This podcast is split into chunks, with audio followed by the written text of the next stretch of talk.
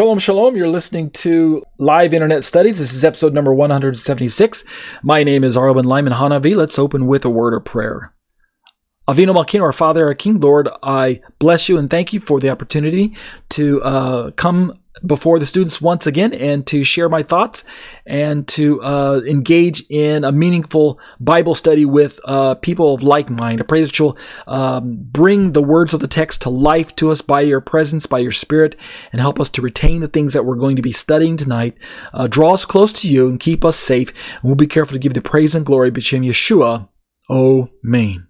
Okay, so let's pick up our reading right where um, right where you can see my screen, right where you can see the uh, the highlight there. Okay, I say my commentary, surely Pastor Piper could not be the only mature believer out there where a few of his sermons, whether knowingly or unknowingly, um, and again, I'm saying this by way of um, I'm trying to be all uh, you know fair. Um, I don't think that every pastor is really trying to teach replacement theology it's just kind of baked into the narrative that we've been taught for so long. So that's what I mean by knowingly or unknowingly. But um, he couldn't be the only one who, knowingly or unknowingly, may have contained an application in the form of replacement theology. Uh, borrowed from the Matthew passages. And so let me do this real quick. Let me scroll back up and let me read the Matthew passages for us. Uh, and we'll read that first, and then we'll drop back down and read the rest of the study. I should have had this bookmarked in a separate tab, but I didn't. So let's just do it this way. This is Matthew 9, 14 through 17, as written from the ESV. Starting in verse 14 Then the disciples of John came to him, asking, Why do we and the Pharisees fast, but your disciples do not fast?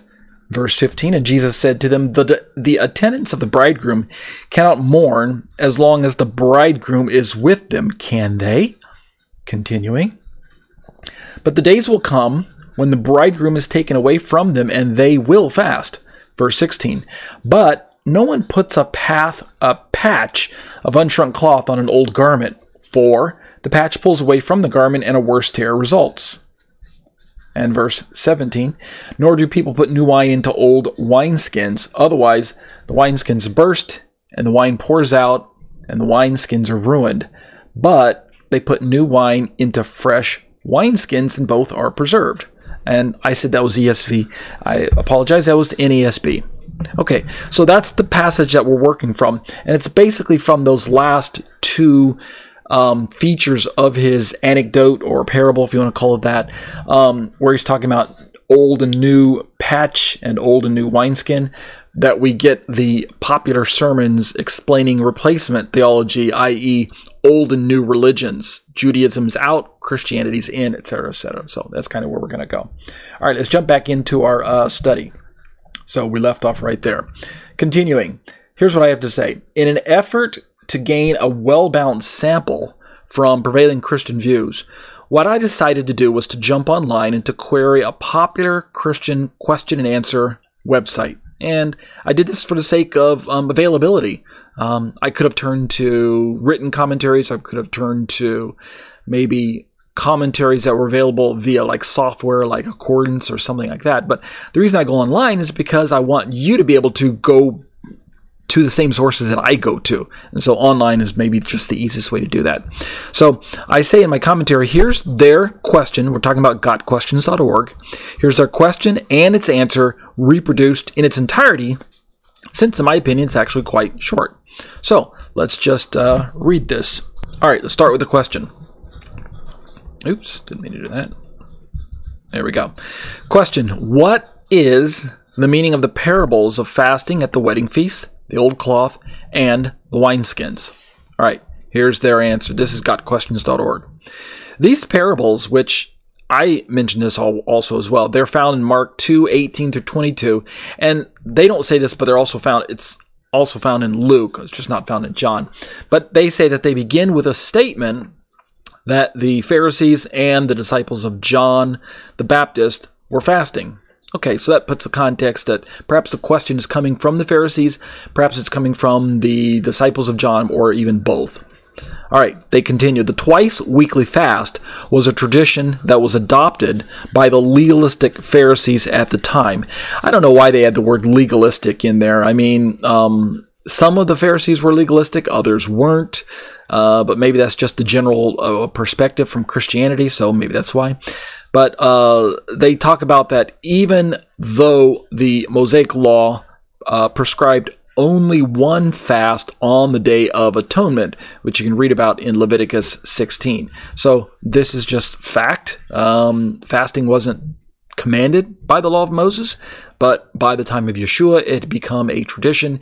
And mourning along with fasting or fasting and mourning, the kind of the, the concepts went hand in hand in the minds of most first century Jewish people. Uh, continues. Some people came to Jesus and they asked him why his disciples did not fast like the Pharisees and those of John's disciples who had remained loyal to the Pharisaic traditions. And Jesus' response is given in the three short parables that we read about. All right, let's keep reading their answer here. They go on to say, the first one, right? Remember, there's three parts. The first one is a parable of a bridegroom with his groomsmen at a wedding feast. Jesus' point in that story is that the fasting during the wedding feast is pointless. Again, Yeshua is simply giving us common sense, anecdotal advice. Uh, and this would have made a little bit more sense to the first century recipients. Maybe we don't have as many um, as much of a big deal about fasting and feasting and wedding and, and all of that. We don't have all of those details linked together, maybe in today's religious communities. Maybe in Judaism they still do. Um, but uh, nothing really surprising about this aspect of the uh, story. Um, uh, they go on to say that in this story, Jesus is the bridegroom, and while he is present in this world, it is a time of celebration. Why? Because he is the fulfillment of their messianic prophecies. And I completely, 100% agree with this aspect of, of their answer. Um, Yeshua giving the part of the story to help them understand his uh, identity, right? I am the long awaited bridegroom, right? In this marriage between God our Father, I'm the bridegroom, and Israel, you are the bride. And so now is not the time to fast and mourn, but now is the time to drink and rejoice, right? Let's get married. They go on to say, Jesus himself said that he came to fulfill the law, reference from Matthew 5 17. And again, I agree with the, the general base understanding of the word fulfill, right? We're not going to go into what the Greek means and the nuances and things like that. The general aspect of fulfill is that, yes, Jesus fulfills the prophecies. Jesus fulfills the, um, uh, expectations of the righteous requirements uh, laid out in the Torah of Moshe. So I don't have a problem with that general understanding of fulfill. When we take that nuance to the perspective of um, or the interpretation to the nuance and perspective of fulfill equals or is equated with we don't have to do it anymore because Jesus fulfilled it, that's when I draw the line and say, well, that's not quite what Jesus is going to agree with, especially if you go back to that my Matthew 5 17 um, passage and study it out. They go on to say to continue fasting with Jesus present is akin to fasting and being mournful during a wedding celebration in which the groom is present. And again, um, that just kind of makes sense to me, right? Just common sense. Why would you mourn and fast if it's a wedding, right? Weddings are all about rejoicing and celebrating and merrymaking, and so you want to have lots of uh, lots of strong drink and uh, uh, let it flow freely, I guess. All right, they go on to say the other two parables, which we read about, which are similar, make the same point. And let me just pause for a second. They're going to link all three parables together as basically Yeshua teaching the same principle, just three different ways or three different parables.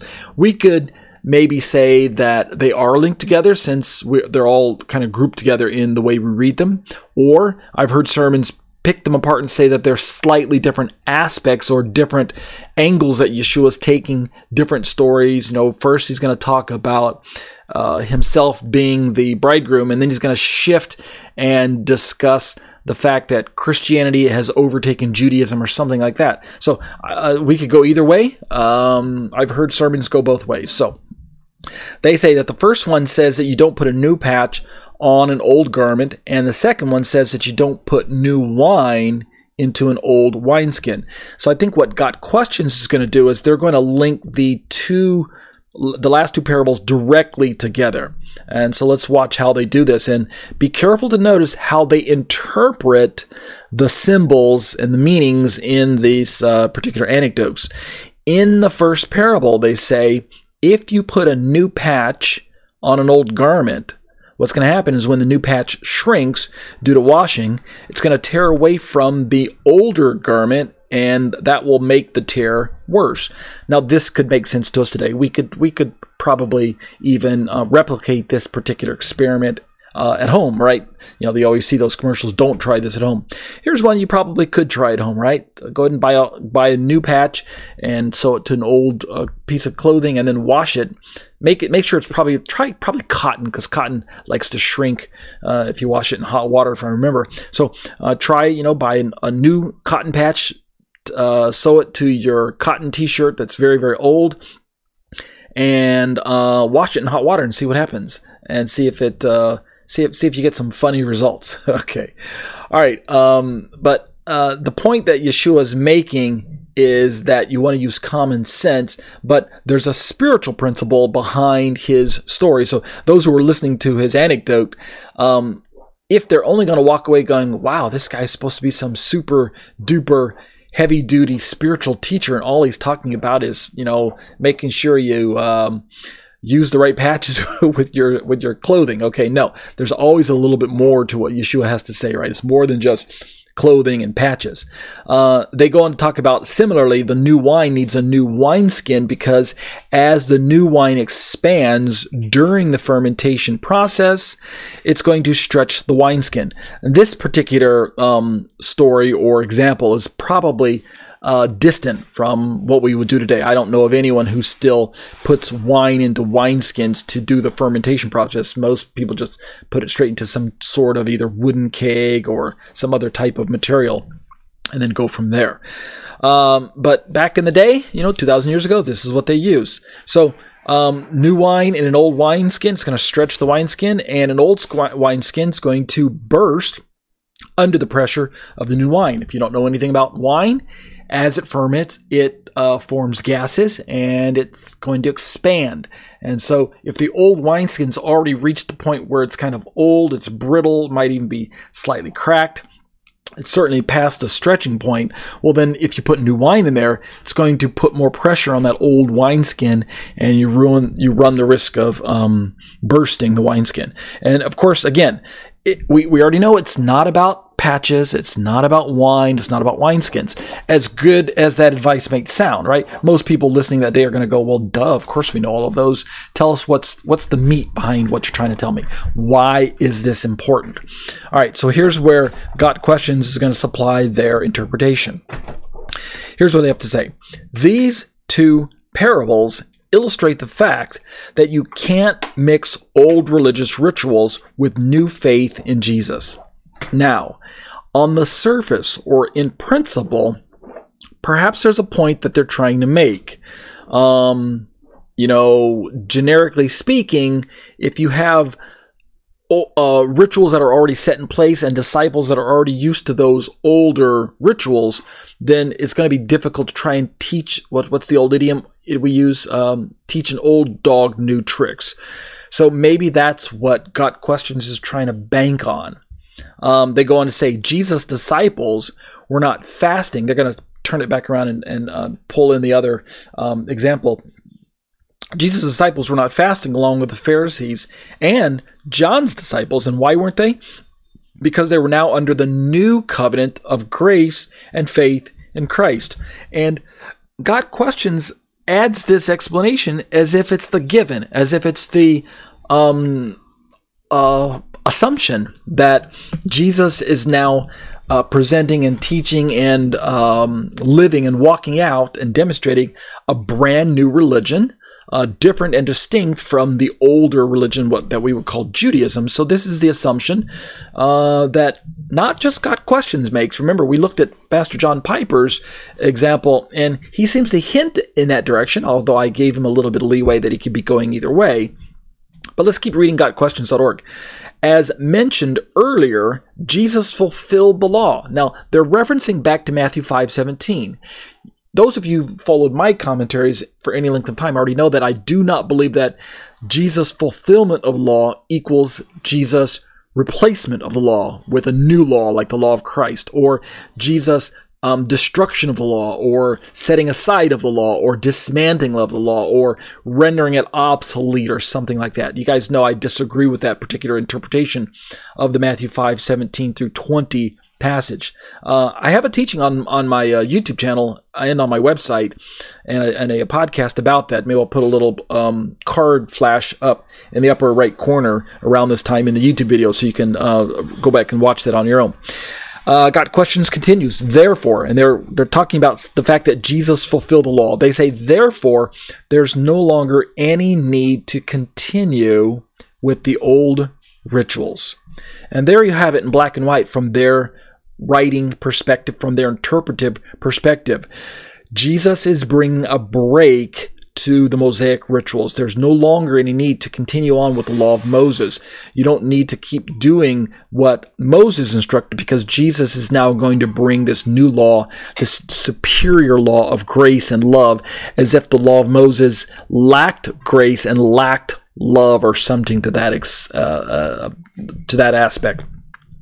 All right, they continue or they conclude Jesus cannot be added to a works based religion. Now, here's where I really take umbrage or, or uh, issue with their uh, uh, interpretation. Why do we have to call Judaism a works based religion? I think this is the centuries old kind of Christian, um, what do we say, stereotype of Judaism, where we've got the Pharisaic, uh, we've got the um, uh, what what did uh, got questions called them the um, legalistic Pharisees, right? Um, we even now use the word Pharisee in Christian circles as a synonym for um, someone who's legalistic, right? Don't play a Pharisee, don't play the Pharisee, don't be a Pharisee, right? Don't be Pharisaic or something like that. I mean, don't be legalistic. And yet, modern, um, or I should say, more current uh, authorship within Jewish and Christian circles, at least in the last, say, 50 years, has really begun to rethink this stereotype. Was first century Judaism really so works based? What we're really coming to the conclusion is that they weren't so works based as we think when it comes to answering the question, how does one become righteous before God and get into heaven?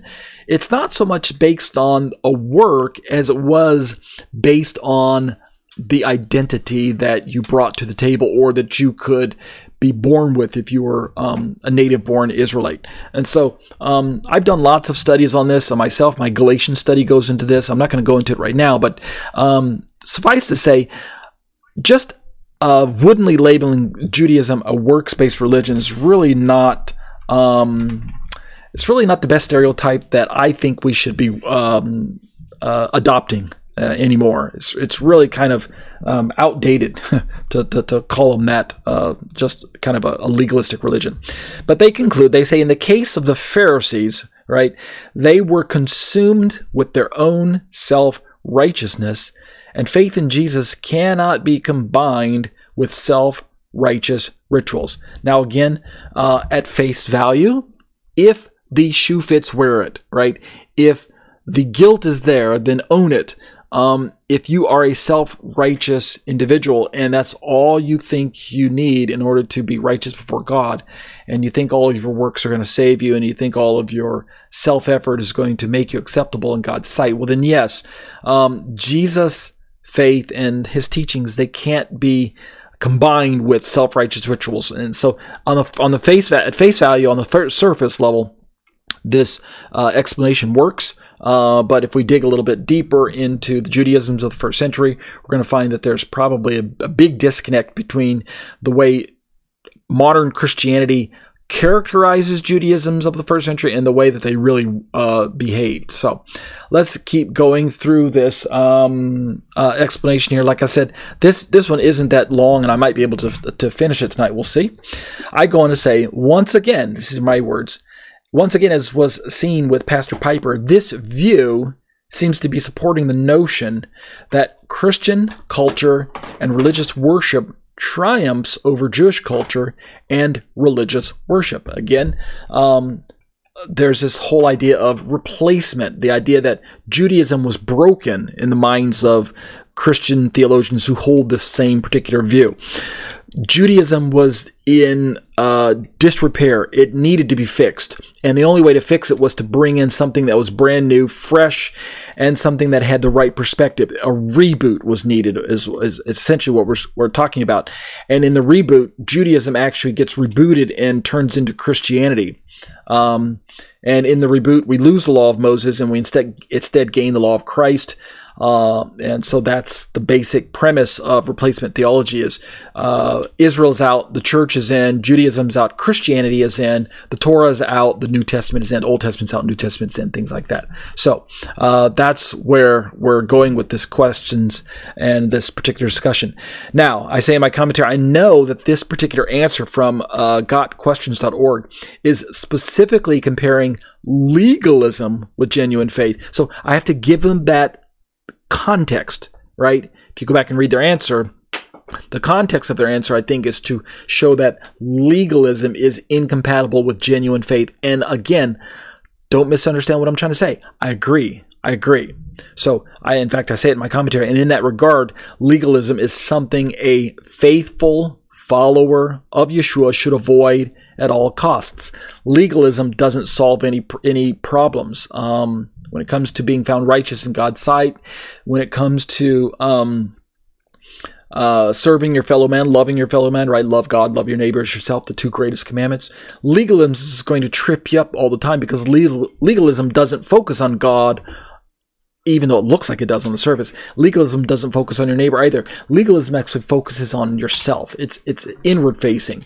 It it focuses on how can I be perfect? How can I be more righteous? How can I be uh, um, you know, in a place where I'm dotting all my I's and crossing all my T's and things like that. It it loses sight of the real picture, which is God and your neighbor, right? Those are the two you're supposed to be loving, but legalism actually puts you in a position where you're just loving yourself. You're in love with yourself instead. So I go on to say, however, However, the answer above that we just read appears to take a step further by stating, and let me quote it again, quote, Jesus fulfilled the law, therefore there is no longer any need to continue with the old rituals, end quote. That's their statement, not mine. And I think that statement is reflective of your standard Christian positions on the law of Moses. Why do we need to keep doing the law of Moses anymore when Jesus clearly demonstrated that his way was superior and that law and grace can't mix. Right? We know that legalism and grace don't mix, but can law and grace mix? Right? These are some of the questions that we entertain as Christians. And unfortunately, for people like me, people who are uh, championing a law uh, a lawful gospel, right? Not a law free, but a lawful gospel. Uh, unfortunately, for people like me, uh, the standard Christian answer doesn't leave room for um, law and grace to go exist. I go on to say, aren't they, speaking of GotQuestions.org, aren't they implying that Gentile Christians are free to dispense with Jewish looking commandments? And I've got Jewish looking commandments in, in quotes there because that's the way that most Christians interpret uh, commandments like Sabbath, kosher, tzitzit wearing, uh, mezuzah hanging, uh, circumcision, uh, festival keeping. These laws make you look like a Jew, even if you're a Gentile. And that's why I put them in quotes, because I think that they are not designed to make you look like Jews. They're designed to make you look like a covenant member, but that's a different sermon for a different day. So I continue. And so, indeed, um, they recommend that saved Jews leave Judaism, viz., Jewish culture, for Christianity as well. And I put that as a question. I mean, is that really what they're implying? Um, historic Christianity has done that, right? Down through the ages, they've asked uh, Jewish people to uh, leave their Judaism behind and embrace this new religion known as Christianity, um, because Judaism and Christianity are incompatible with one another in the eyes of many historic Christians. Now, I know modern day Christians, a lot of them are rejecting that historic. Um, perspective and uh, you know thank god for that. Let's continue. Uh, let me finish reading this paragraph because it looks like i will be able to finish this tonight. Um, i go on to say by the way The reason I keep referring to Judaism as, quote, Jewish culture, end quote, and not merely as a religion, you ready for this? It's because my understanding of Judaism as a way of life does not neatly compartmentalize the cultural aspect of Torah keeping into religious activities, okay? Following along with me so far? While defining the secular activities as non Jewish. So, in my understanding, in the lifestyle that's uh, described by a religious Jew, the line between secular and religious is is essentially blurred to the point that really every action performed by a religious Jew, at least the ultra orthodox, you know, the fervent religious ones, um, what they're seeking to do is take every day and every activity and turn it into a religious activity, one that's done for the sake of Hashem, one that's done for the sake of righteousness, etc., etc. So that there's no room in their life for what we might label as secular. Even something as we might label mundane as you know, using the restroom, using the toilet, right? Going to the bathroom. In religious Judaism, it incurs a blessing to God for allowing all of my organs to function the way that they're properly uh, created to function, right? Indeed, if they didn't function correctly, then there'd be serious health problems. So, even something as mundane as you know going to the bathroom suddenly receives a blessing, a, a prayer that you pray after uh, you go to the bathroom. So that's why I mean by secular and religious activities and things like that. I, I ask, are you following me? I think after my little bathroom example there, you should be following along with me. Let me conclude this uh, particular section and we'll be ready next week for um, the example from Pastor John MacArthur. So in conclusion to this section on gotquestions.org, uh, I simply say, in other words, religious Jews believe and live as if every waking moment is an act of Torah submissiveness. That's really their mindset, um, and that's why there's really no separation between Jewish lifestyle and and uh, Torah keeping and things like that. They're all bound up together. My final sentence is this: Thus, to tell a religious Jew to stop keeping Torah, it's tantamount to telling him to stop breathing. Yeah, it's basically that serious for religious Jews. Uh, stop living, stop breathing, right? Stop living as a Jew. Uh, stop keeping Torah. Well, every waking moment is a, me- a, moment to keep Torah. So if you tell me to stop keeping Torah, you're telling me to die, basically. And that's why when religious Jews turn to Yeshua and embrace Jesus, many of those who um, know the person who becomes a Messianic Jew treat him as dead. He has died to our religion. He's died to our people group. He's died to our culture. He's embraced a new religion and a new culture. And that'll do it for uh, the example from gotquestions.org. Uh, and that'll do it for our study on Matthew 9 14 through 17, Judaism v. Christianity. These are the live internet studies brought to you week after week by myself, Ariel Ben Lyman Hanavi. I'm a Torah teacher at Congregation Keilat Nevada Harvest in uh, Thornton, Colorado. Find us online at grafted.com and join us in in person for our live Sabbath services. But if you're not able to join us, at least as I mentioned, join us online, and um, you can see the link to the video right there on my screen as well. These uh, live internet studies are a part of my own um, Torah teaching ministry, which parks itself on the web at tetzetorah.com. That's T E T Z E T O R A H.com. I'd love to have you join me at my own home uh, personal website there and uh, browse around and take a look through all the uh, commentaries that you see on my screen right now as well.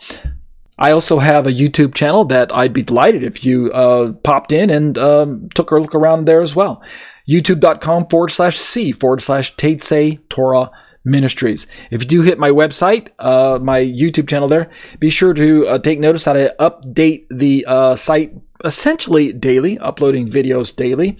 Make sure then to subscribe, hit the bell for notifications, leave thumbs up for all the videos that you like.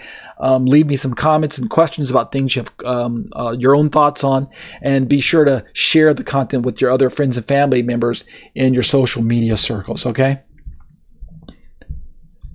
These live internet studies are brought to you week after week. This is episode number 176 for April 23rd, 2022, the USA date. We meet each Saturday afternoon from 5 p.m. to approximately 6 p.m. CDT, Central Daylight, Central was that cent- what does CDT stand for? Central Daylight Time? I can't remember. Um, but uh, the hour long show is broken into two 30 minute segments, and we just finished the first of those uh, 30 minute segments uh, examining Matthew 9 14 through 17. We're now poised to look at um, the second 30 minute segment, which is exploring the Shema, discussions on the issues of Trinity. We're in paper three, Who or What is the Holy Spirit, part 108 tonight. And if we have time, which I think we will, we'll watch the um, video, Why is Faith Without Works Dead? Just some brief important uh, details. If you'd like to join us for our live studies, be sure to get access to Skype somehow. If you're on my website right now, um, uh, during the live study and you click on that blue Skype link, it'll actually open up Skype in your browser and you can just join us right there. And we hope you can join us live because we engage in uh, live Q&A after the study is over, opening up the microphones and it's exclusively to the um, uh, live studies. Um, that we uh, enjoy engage in that live study uh, Q&A. But if not, um, take one last moment to scroll to the very bottom of my website where you can see some Hebrew writing and the black section down there and uh, prayerfully consider partnering with me to take the Torah around the world uh, in this particular format. You can click on the little yellow donate button and um, bless me that way with your uh, financial gifts and contributions and I'm so blessed to be able to be in a place where I can receive your generous gifts. Uh, thank you to all of those who have given in the past and are continuing to give. I'm so uh, thrilled to be on the receiving end of of your generosity. And as I always say, be blessed as you seek to be a blessing to others. Let's turn to exploring the Shema, discussions on the issues of Trinity, and take some time to work our way through this section, which is actually kind of short. So let me see if I can also stick to the reading material, and it's very self explanatory. We're in section five entitled Who or What is the Holy Spirit? Rabbinic Jewish Thoughts from the Jewish Encyclopedia. All right, let's just pick up our reading right there. These are my own words. This particular section of my Holy Spirit commentary will be quite short since mainstream Jewish views on this topic itself are quite succinct and to the point. I go on to say, Rabbinic Judaism, which is the branch that identifies itself over and against Messianic Judaism and evangelical Christianity, they take what I like to identify, and so let me just give you an identification of, of, how I define them and their view on the Holy Spirit. They identify it as a foundational aspect on this question of who or what is the Holy Spirit. Now, when I, when I say um, foundational, as you're about to hear, from their perspective, uh, well, you know what? I say it in my commentary. I don't even need to uh, uh, add extra words. I actually say foundational in quotes because much of their articulated interpretations are rooted in the very scriptures that Orthodox with a small o Trinitarian Christianity holds to be infallible as well. All right, so follow along with me. Those of you who are Christians, those of you who are Trinitarians, uh, listen to what I have to say. What is more, since our understanding of Trinitarian doctrine, we Trinitarians, comes firstly from the Tanakh as it gave rise to the New Testament, right? The apostolic scriptures. So first we had the older parts of our Bible, and that lays the foundation. That's why I use the word foundation. As we begin to read through the New Testament, right? You start with the older first and work your way towards the newer. I go on to say that it only makes logical sense that historic Jewish thought should at times closely resemble some of the main points of Christian thought in regards to matters of ontology and pneumatology or pneumatology if you want to pronounce the P. I don't usually pronounce the P, but uh, remember, ontology, let me just click on those uh, words for you uh, so you can see. Give me a second. So, ontology is the branch of metaphysics dealing with the nature of being. It's a set of concepts and categories in a subject or area or domain that shows their properties and the relations between them. So when we talk about an ontological discussion of God, we're really having this discussion on what is he made up of, right? How can he be Father, Son, and Holy Spirit? Does he have two natures, right? A human nature and a divine nature? Uh, is he finite and infinite at the same time, right? What about the um, incarnation, the hypostatic union, and things like that. That's what we mean by onto- ontological or ontology. And when we talk about pneumatology or pneumatology, if you want to pronounce the P, um, give me a second. I think my screen is being blocked by my avatar. Oops. Let's try that again. There we go. That should be a little better for you. Um, give me a second. Did it show up? There we go. All right. So the basic dictionary definition. sorry. Let's try that again. There we go. All right. The basic definition, dictionary definition of um, pneumatology is the branch of Christian theology concerned with the Holy Spirit, and the name comes from the Greek word for uh, spirit, which is pneuma. All right. So we're talking about um, Judaism and how mainstream Judaism and Orthodox Judaism actually have their beliefs on the Holy Spirit rooted in the part of the Bible that most Christians would call the Old Testament. So I say, to be sure, the oft proclaimed one God of the Jews is, in point of fact, the very same exclusive one God of the Christians. So that's the starting point. If you're going to have a discussion with a religious Jew, you have to keep in mind that from a literature perspective, they're going to find a lot of their definitions rooted in the Bible. Now, of course, I know they're going to bring in rabbinic writings, sayings from the Talmud, and other, um, you know, mystical Jewish writings and things like that. But there's going to be a healthy dose of Bible in there, is the point I'm trying to make. All right. In other words, the God that they claim to serve is the same God that we Christians claim to serve. It's not technically a different God. Um, you know, like if we were having a discussion with a Muslim, then the God that they claim to serve, Allah, is in fact a different God than the God of the Christians and the Jews. Uh, despite what they're going to tell you that it's the same God, it really isn't the same God, it's a different God. But not so with Judaism. For the most part, it's the same God. All right, so let me keep reading. And yet, and yet, I say, as we shall shortly discover, most of the historic Judaisms that formed after the destruction of the Second Temple in 70 AD, they chose to articulate their ontological and pneumatological understanding of God and His Spirit in distinct polemical viewpoints that separated them from the rapidly going Christian. And when we say Christian, we're really saying predominantly Greek thinking church of the late first century and following. Now, when I say polemical, we're talking essentially kind of defensive theology. You guys believe A, we believe B, right? You guys practice A, we practice B. You guys define as A, we practice or, and define as B. So it's the whole, what I call in psychological circles, othering, right? There's us and there's them. That's what we mean by othering, right? The others, O T H E R, other, othering with ing on the end of other. You know, how do you define yourself? Well, you define yourself by not being the other, right? You're everything that they are not, and everything they are is what you aren't. Um, and things like that. That's that's the whole idea of othering. Well, Judaism is kind of reactionary. Um, is what my, I mean by that. Polemical.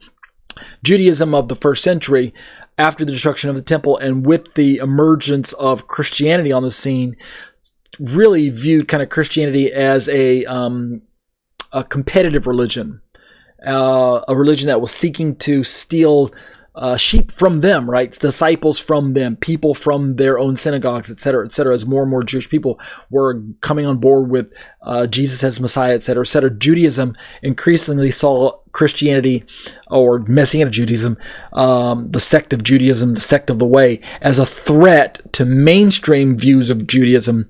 And so eventually, Christianity, as it began to self identify over and against Judaism, right? The othering principle kind of um, blossomed. Then it wasn't just Christianity that was defining themselves against Judaism, Judaism was defining themselves against Christianity. And so uh, the two religions are where they are today, where they're completely separate and distinct from one another. You know, they have some, there's some similarities between the two religions, but uh, most people would say they're completely separate. All right, let's continue. I go on to say, in fact, when reading through the ancient rabbinic resources, due to the nature of how history played its hand in demonstrating the rise and spread of Christianity in and throughout the ancient Near Eastern part of the world. These are my own words, uh, by the way. We're not into the the uh, rabbinic discussion just yet. I go on to say that it's hard sometimes to tell where original thought ends and reactionary sentiment begins. Indeed, in my opinion, a healthy percentage of ancient rabbinic theology seems at times to function as, quote, damage control, unquote, against extant forms of Christian theology vis a vis or as it pertains to God and His Holy Spirit. So, again, um, if you are um, able to access the Talmud and the, the Mishnah and the Gemara and all those other rabbinic writings, you're going to find that as you read through those, there's a lot in there that's really um, the the rabbinic teacher's way of trying to um, reclaim ground that was lost to Christianity and Messianic Judaism as a result of you know the widespread, rapid spread uh, first century movement of um, Christianity that took place. And the rabbis are just like, you know, what do we do? What do we do? Judaism's crumbling. And so they were kind of in doing what I call damage control, uh, trying to figure out um, what do we do? Uh, oh, I know, let's just, you know, continue to show how Judaism is not Christianity and show how Judaism is the true way of approaching God, etc., etc., etc. So that's kind of what's going on. All right, I go on to say, nevertheless, let's take a peek at a sampling of Jewish thought as it has been preserved for us in the reasonably reliable Jewish encyclopedia. I say reasonably reliable because, you know, every resource that you encounter is going to be it's going to have its pros and cons. It's it's it's it's good and it's bad. So you know you can't just swallow all of it and say wow that's got to be accurate. History is is best described by those who lived through it or those who um, survived. Uh, so, you know, we have ancient Judaism surviving in some form, shape and form after destruction of the temple. So they're going to tell you what Judaism's all about because they're the one that survived, right? The Pharisaic forms of Judaism. So, you know, it's the winners that get to write history books.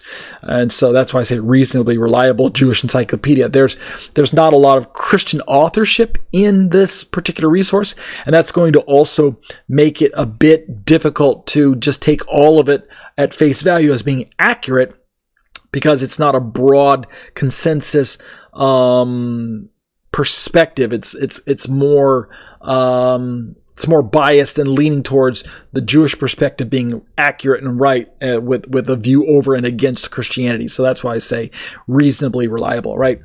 Um, the version that I'm going to be interacting with in my commentary is the online version, which is accessible at JewishEncyclopedia.com. All right see how much time I have. I have about 10 more minutes I want to go into this section.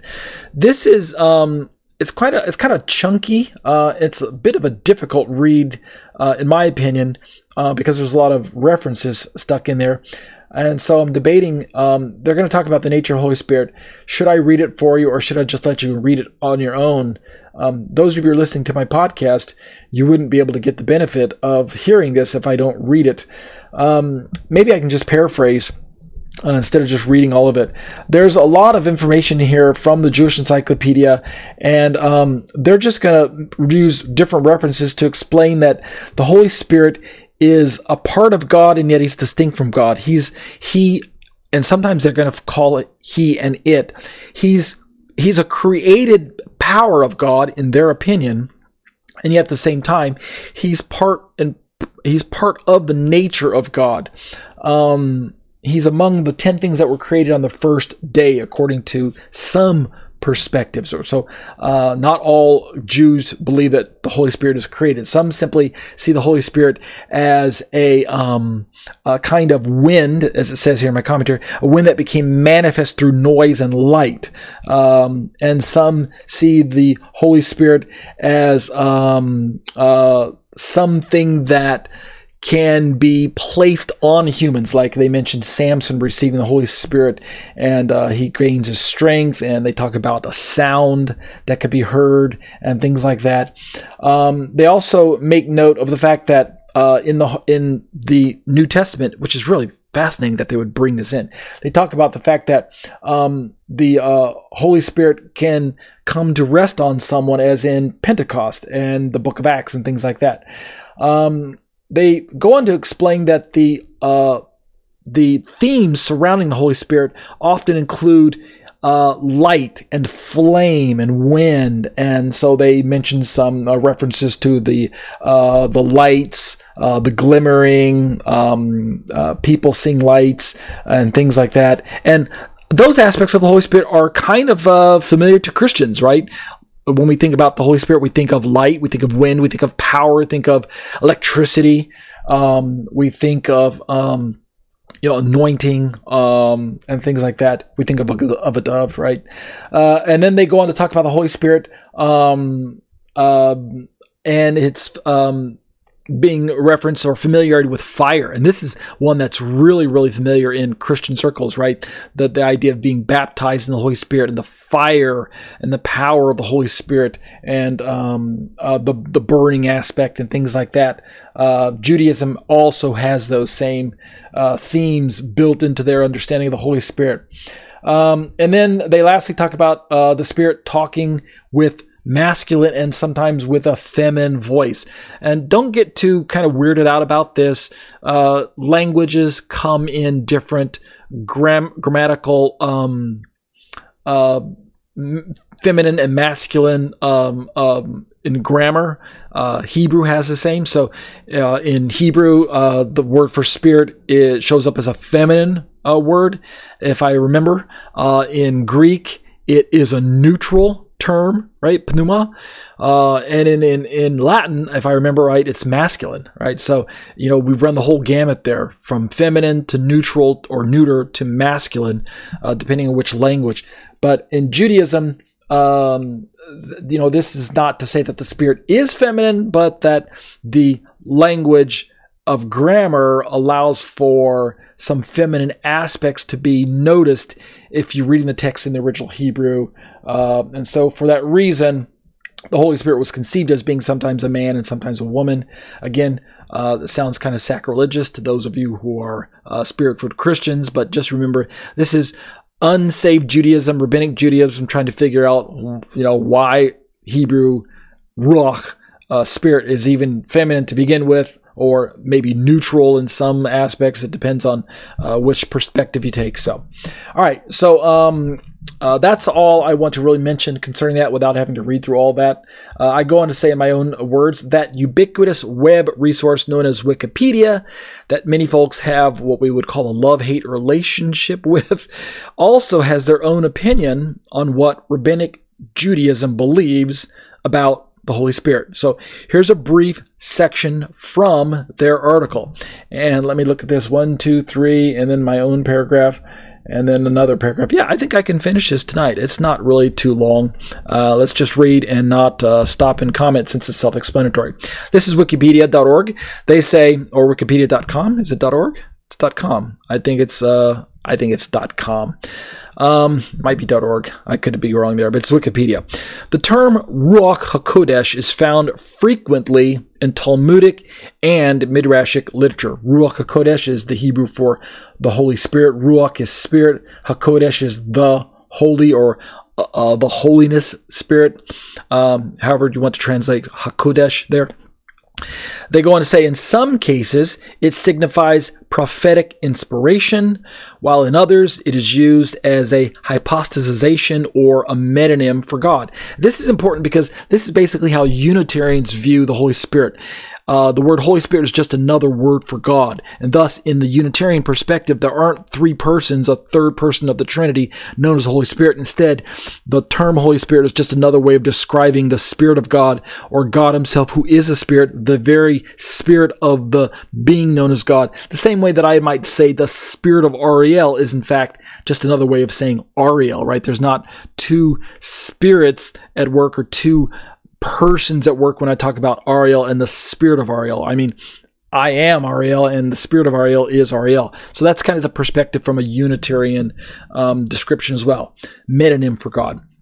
Uh, the rabbinic understanding of the Holy Spirit has a certain degree of personification, but it remains, quote, a quality belonging to God, one of his attributes. And that's essentially what um, uh, uh, JewishEncyclopedia.org agrees with. Most, most uh, religious Jews would, uh, again, describe the Holy Spirit as either God Himself or a power or an aspect that can be sent from God or emanates from God, you know, uh, radiates from God almost. Um, you know, you picture the idea of the Emperor in Star Wars, The Return of the Jedi, zapping Luke with those purple lightning bolts is that the Holy Spirit shooting from his fingertips? You know, that's kind of the concept in, at least in um, Jehovah's Witnesses and Mormon the- uh, theology. Idea with Holy Spirit is that it's uh, uh, um, a power from God or something like that. Um, uh, Encycl- uh, Wikipedia goes on to say, in rabbinic Judaism, the references to the Spirit of God, the Holy Spirit of Adonai, abound. However, apart from Kabbalistic mysticism, it has rejected any idea of God as being either dualistic tripersonal, or ontologically complex. And of course, this makes sense. Rabbinic Judaism has developed, developed their, their pneumatology, their theology about the Holy Spirit, separate and distinct from Christianity and over and against. Remember that reaction theology, the whole idea of polemical explanations. Well, you guys say the Holy Spirit is the third person of this triune God. We say no, there's only one God, and the Holy Spirit is just another description of God or a description of the power that emanates from God, if there's any separation at all, right? A power from God, a, an you know an impersonal force or something to that effect. So they're going to say no, there's no complex uh, triune persons and things like that. They go on to say the idea of God as a duality or trinity is considered uh, shtuf or not purely monotheistic, right? In other words, it's it's it's heretical. It's it's um it's wrong. it's an error. All right, let's finish this uh, section here. Evangelical Christians, these are my own words, evangelical Christians who hold to an historical Trinitarian perspective on God, right? See more on classical Trinitarianism below. They shouldn't be surprised, really, at Rabbinic Judaism's rejection of a tripersonal God, as this is essentially part and parcel with their rejection of Yeshua Jesus as the true Messiah, right? And we're talking about rabbinic Judaism and those forms of Judaism that reject Messianic Judaism or reject Christianity. And they've been this way since the late first century AD, right? Ever since the temple was destroyed, ever since Christianity was on the rise, ever since um, the New Testament was penned, ever since the apostles continued to take the message of, of Yeshua around the world, rabbinic Judaism was on the defense from that perspective. I go on to say, and of course, since historical Christianity, and in my uh, in my assertion, nearly all the branches of Christianity uh, assert the divinity of Jesus as the Son of God, right? Nearly all of them. Then I go on to say it only makes sense that mainstream Judaism would mount a reasonable defense of their views of monotheism by positing a God who is indivisible and incorporeal, right? He can't be divided and you can't see him. He's not touchable. He doesn't have a physical body. That's what I mean by incorporeal. He doesn't have uh, parts um, that we can describe. You know, Jesus is obviously seeable and hearable and you know knowable you could you could you could talk with him right and yet if he's god then how is it that there's the invisible God and the visible God? I mean, isn't that one too many gods, right? There's two gods right there on the scene. At least that's the way rabbinic Judaism defines it. All right, I go on to say, indeed, one of the most famous Jewish sages by the name of Maimonides, which is a nickname for the, the full name is Rabbi Moshe ben Maimon, or Maimon, or uh, Rambam is another nickname, Maimonides or Rambam. Um, he actually composed what is now the, known as the famous 13 Principles of Jewish Faith, in which he reiterates rather matter of factly concerning Hashem in point number three. Right, you ready for it? Here's his quote. This is what he has to say: "Quote: The belief in God's non-corporality, nor that He will be affected by any physical occurrences." Such as movement or rest or dwelling. So Jewish people who are religious um, have this memorized. They recite this um, probably regularly. Um, if you're going to be citing Maimonides, um, we believe with a perfect faith, I think they say that God is non corporeal. He doesn't have a body, right? He's not affected by physical occurrences, right? You can't, you can't touch him. You can't um, um, see his, his his face and things like that, right?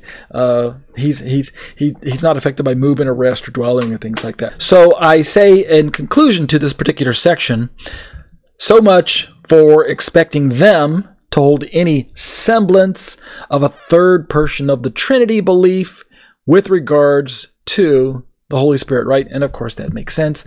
Uh, Rabbinic Judaism's not going to um, give any credence to any, you know, first, second, third person of the Trinity. Nope, that's just not going to happen in Rabbinic Judaism.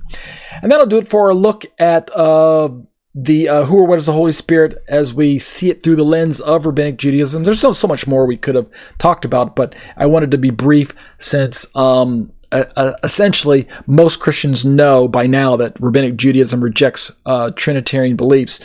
Um, and so, if you're ever going to witness to a religious Jew about uh, God, just be aware that uh, even when it comes to the Holy Spirit, they're likely not to even consider that the Holy Spirit is a separate entity that can be sent from God to do God's bidding. They're likely just going to say, well, the Holy Spirit is God and God is the Spirit, and there's no separate persons going on there. So just kind of be aware of that. But that'll do it for exploring the Shema discussions on the issues of Trinity. So let's begin to wind our study down and um, entertain the liturgy for tonight. A few weeks ago, as we were going into Passover, we read through Exodus 13, 1 through 10 in the English. So I'm not going to read the English again tonight. All I'm going to do uh, tonight is read the Hebrew. Yep, it's going to be all Hebrew. And so I'm just going to read through Exodus 10, uh, I'm sorry, Exodus 13, 1 through 10 in the Hebrew. And that'll do it for the section from the Tanakh or from the Torah. And then I'll turn right over to the Apostolic Scriptures. And I will read the English and the Greek there. I read the English a long time ago, but since it's such a short passage, I'll read uh, the English and the Greek. But for now, let me just read through the uh, Hebrew. This is Exodus 13. Um, and so uh, this should take, uh, I don't know, maybe three to five minutes. So just bear with me. If you're not used to a lot of Hebrew, well, then uh, sit back and um, follow along as best you can.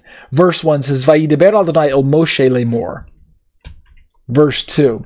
Kadesh li chobokor peter kol rekem bivne Yisrael ubahema lihu. Verse 3. ויאמר משה אל העם זכור את הים, היום הזה אשר יצאתם ממצרים מבית עבדים כי בחוזק יד הוציא אדוני אתכם מזה ולא יאכל חמץ. Verse 4 היום אתם יוצאים בחודש האביב. Verse 5. Let me see. Does it catch all that? No. Uh, verse 5. והיה כי יביאך אדוני אל ארץ הכנעני וההיטי והאמורי והחיבי והיבוסי אשר נשבע לאבותיך לתת לך ארץ זבח חלב ודבש ועבדת את העבודה הזאת בחודש הזה. Verse 6 שיבת ימים תאכל מצות וביום השביעי חג לאדוני. Verse 7 מצות יאכל את שיבת הימים ולא יראה לך חמץ ולא יראה לך שעור בכל גבוליך. Verse 8 והגדת לבינך ביום ההוא לאמור בעבור זה עשה אדוני לי בצאתי ממצרים. Verse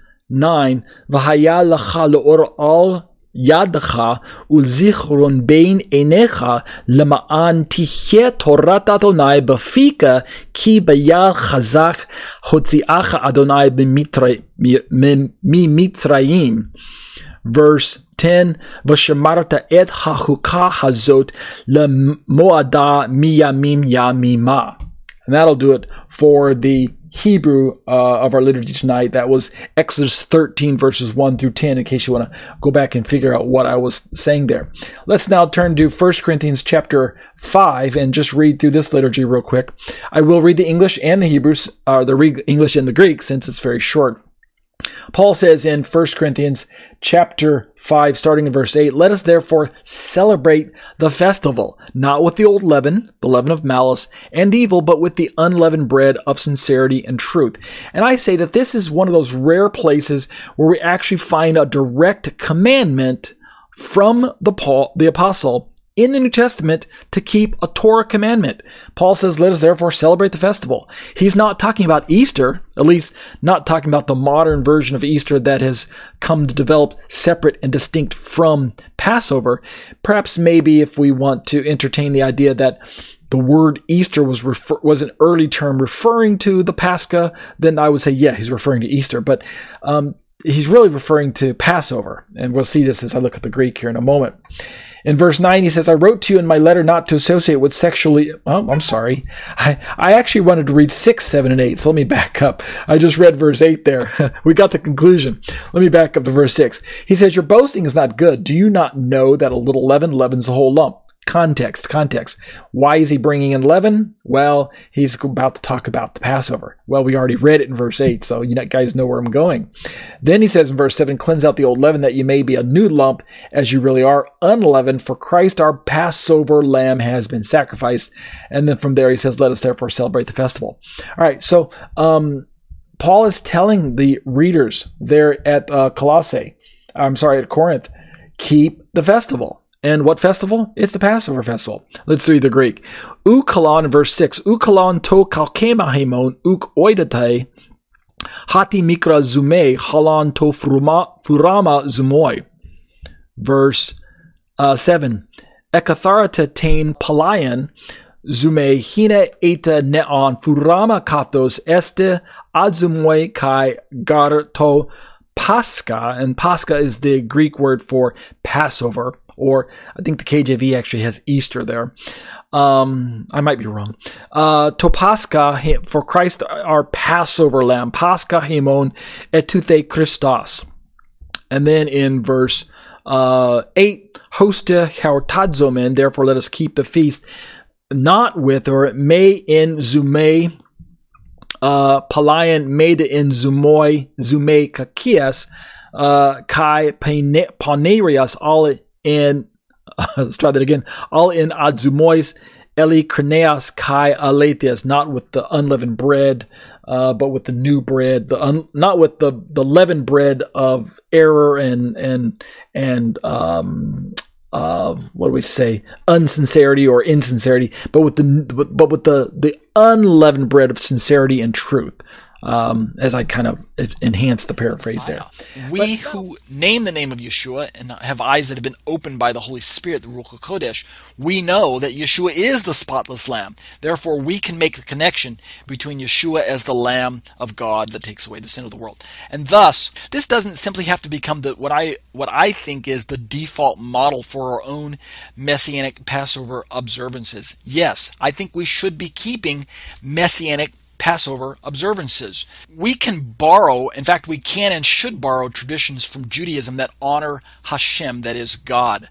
And if, as long as those traditions uphold his laws, then I think it's a safe practice of borrowing from traditional Judaism uh, for our messianic celebrations, our messianic Passovers, our church observances that seek to return to Hebraic lifestyle. I think this is a good way of, of forming our, our and, and expressing our connection to national Israel as remnant Israel. Jews and Gentiles who are, who are who name the name of Yeshua I believe identify as remnant Israel, I, aka the church. And therefore, since uh, the Torah was given to Israel, which would include remnant Israel, the Torah was given to national Israel, which includes remnant Israel, then the the Passover still is still relevant for us.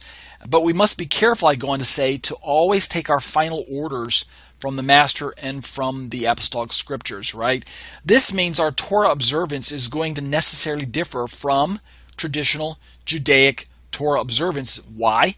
Because we follow the true rabbi named Yeshua, Jesus. When in doubt, side with scripture instead of tradition. Don't just do something because it is Jewish, right? This is a um, an unfortunate uh, uh, occurrence in messianic circles, and it's quite common. Hey, let's just do it because the Jews are doing it. Let's just do it because the rabbis say uh, that this is what the Torah teaches. Right? A lot of Jewish tradition isn't isn't accurate either. A lot of Jewish tradition is anti Christian. A lot of Jewish tradition is is is anti-messianic. It's it's it's um it's counter missionary and things like that. So you got to very be very careful. Besides, I believe the current Lord's Supper that we participate in is in fact a mini Passover. If my postulation is true, then albeit in drastically reduced form, most Christians are already celebrating the Passover. So I, I think that, that the Lord's Supper actually is a mini Passover. Uh, people who celebrate this uh, observance, uh, they're actually celebrating the Passover. They simply don't know they're celebrating the Passover. Um, they're doing it messianic style. They just don't perhaps don't know it. To be sure, as I say in my answer, Yeshua's Last Supper with his disciples was what I call a fusion of the traditional Passover that Judaism had preserved for 1500 years up until this point. It was a fusion of that Passover Seder with the institution of the Lord's Supper that he was walking right into and fulfilling right before their very eyes, right? Communion the community services that we take, I don't think they replace Passover. They didn't replace Passover, or else Paul's instructions about celebrating the festival that we read about just a moment ago in 1 Corinthians chapter 5, those that those instructions would make nonsense where Paul says let us keep the feast. So if communion replaced Passover when Paul says let us keep the feast, then he would have left them with a big question mark. Paul, what festival are you referring to when you tell us to keep the feast? Make sense? Messianic Jews and Messianic Gentiles are expected to incorporate the Lord's Supper into the Mosaic Passover in order to highlight what our Savior did for us on the cross. So, what I have to say is that the Exodus from Egypt, as such, forms, in my opinion, the antecedent theology to understand that each one of us, as believers, both Jew and Gentile, we were set free from our own personal Egypt of sin and shame. The exodus from Egypt is the paradigm of biblical freedom. It's the type and shadow that we as believers need to draw our own personal salvation experience from. When God saves us through the blood of Messiah, the picture is that of being set free from bondage, from slavery to sin, of course, and Egypt is that type and shadow, that biblical picture of slavery, of sin, and of shame, of bondage. Since the Lord's Supper celebrates his death, and since Gentiles are grafted into remnant Israel, right, just like I mentioned earlier, they take their place alongside believing Jews in the remnant of Israel. So it's not just remnant Jewish Israel, get that out of your head. It's remnant Jew and Gentile who are um, known as the church. Because all of this is a spiritual reality, because this is a, a, a reality that we can, we can latch onto, in my opinion, I go on to say in closing, it only makes sense to put the Torah Passover, the one that we read about in Exodus chapter 12 and 13, it only makes sense to put the Torah Passover and the Lord's Supper that we read about in, in 1 Corinthians chapter 5, that we can actually go on to read about in 1 Corinthians chapter 11 as well. Um, it only makes sense to put these two together, as Paul no doubt did for his first century communities. Does that make sense to you? Let's turn now to the video. Watch the video. Uh, and when we're finished with the video, we'll simply dismiss in prayer. You ready? Here we go.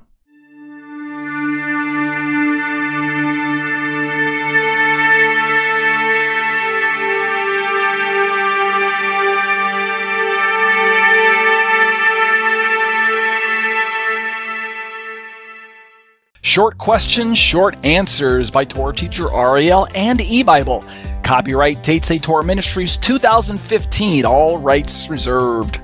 Here's our question for tonight Why is faith without works dead? We're going to study that James passage. I am a firm believer that genuine faith will always lead to genuine fruit and genuine works. Now, Notice in my slide, I've got a picture of the cross and the Torah scrolls. The cross represents faith, and the Torah scrolls represent fruit. James 2:18 says, "Show me your faith apart from your works, and I will show you my faith by my works." You can also see Ephesians 2:10. So, this concept of faith and works is quite popular in the New Testament.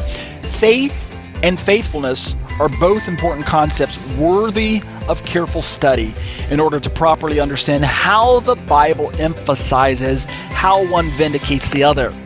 Tim Hegg of TorahResource.com explains the Hebrew and the Greek noun and verb cognates this way. So we're going to get a little bit technical, so listen up. This is Hegg. One of the major difficulties we encounter in our discussion of trust, believe, and faith slash faithful is that there's no corresponding verbal form of faith in the English language. That is, we have no way of saying that one faithed or that someone is faithing in God. Yet, in both the Hebrew and the Greek, the word group expressing the concept of faith also contains a verb cognate. I bet you didn't know that. For example, the Hebrew verb aman, uh, which translates as to be supported, from which we derive the verb to believe, has the corresponding noun emunah, which means faith or faithful. Yeah, that's how the Hebrew works and that's interesting. It works the same way as in the Greek. Likewise, the Greek word verb pisteuo, which translates as to believe, has the corresponding noun pistis, which means faith or faithful. Unfortunately, many English readers do not realize that believing, having faith, and being faithful all derive from the same word group, whether in the Hebrew or the Greek. So it's helpful for us right away to understand this relationship between the noun words and the verbal words. The way I see it, faith and faithfulness function as two sides of the same coin. One coin, two sides, in that they're both precious in God's eyes. Understand what I mean? Faith and faithfulness, they're both important concepts. So, I don't want you to misunderstand me though. I'm not saying that we're saved by works, right? Perish that thought. I am saying that genuine faith will lead to genuine faithfulness, just like we read in our passage to the book of James there. So let's flesh this out a little bit and uh, see how it impacts us. Righteousness can be defined in two ways. We have behavioral righteousness, which is actually doing what is right, and then we have forensic righteousness, which is being regarded as in two ways righteousness in the sense of A, that God has cleared him of guilt for past sins. So we're talking about forensic, forensic righteousness that has two aspects to it. So that's part A. And all right, you understand what I mean there? Forensic righteousness, cleared of guilt for past sins. That's the first part of forensic righteousness. And then we have B, that God has given him a new human nature inclined to obey God rather than rebel against him as before. Both of those aspects of forensic righteousness. Millard Erickson stated sanctification is a process by which one's moral condition is brought into conformity with one's legal status before God. Just kind of straightforward makes sense. And we'll flesh this out a little bit later. So, what are our conclusions to our short slideshow tonight, our short video? Let's recap. Faith without works is dead because genuine faith will always lead to faithfulness. And that's the way that God designed it. If we give the word faith its Semitic background as we should, we can never divorce the sense of faithfulness that works from the meaning of agreeing with the truth or being convinced by the truth. To put it another way, the apostles never envisioned a situation where someone was accredited as having genuine faith, but whose life did not evidence faithfulness. The Torah is God's teaching to man about righteousness, what it is, and how it behaves. The true believer, that is anyone who is redeemed by the blood of the Lamb, does not do in order to become. He does because he is what God has made him, the righteousness of God in Messiah. Who we are determines what we do.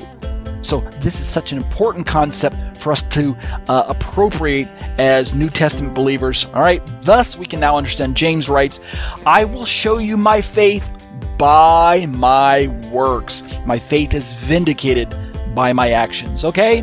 Amen? Amen.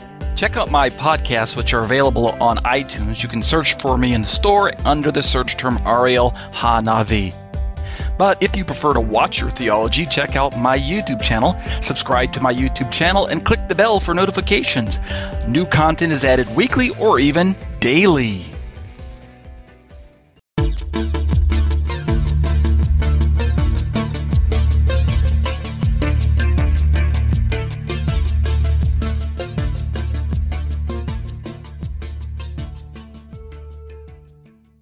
That'll do it for the video for tonight. Let's dismiss in prayer. Abba, bless your name and thank you for uh, this opportunity to share my thoughts with the students and to engage in the interaction with those uh, people from around the world who join me week after week during these live internet studies.